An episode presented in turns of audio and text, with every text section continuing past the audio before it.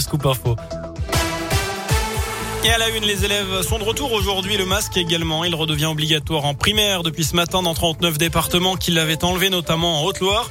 La Loire n'est pas concernée, mais le seuil d'alerte se rapproche avec un taux d'incidence désormais de 49 cas pour 100 000 habitants.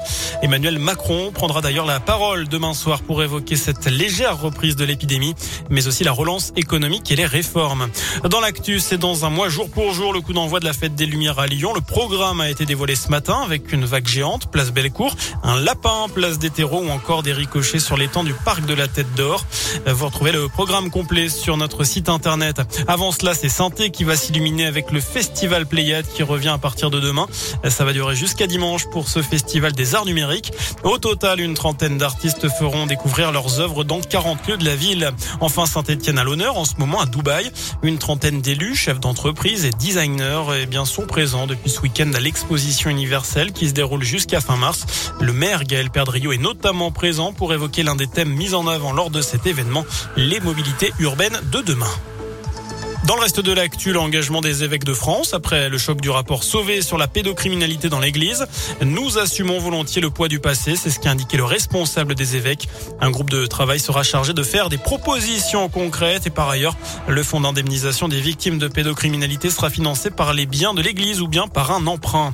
La piste terroriste n'est pas écartée après l'agression d'un policier à Cannes tôt ce matin. Le suspect qui a été blessé par balle par un autre policier aurait ouvert la portière d'un véhicule de police où se trouvait la victime. Il lui aurait, il lui aurait asséné pardon, un coup de couteau. Le policier a été sauvé par son gilet pare-balles.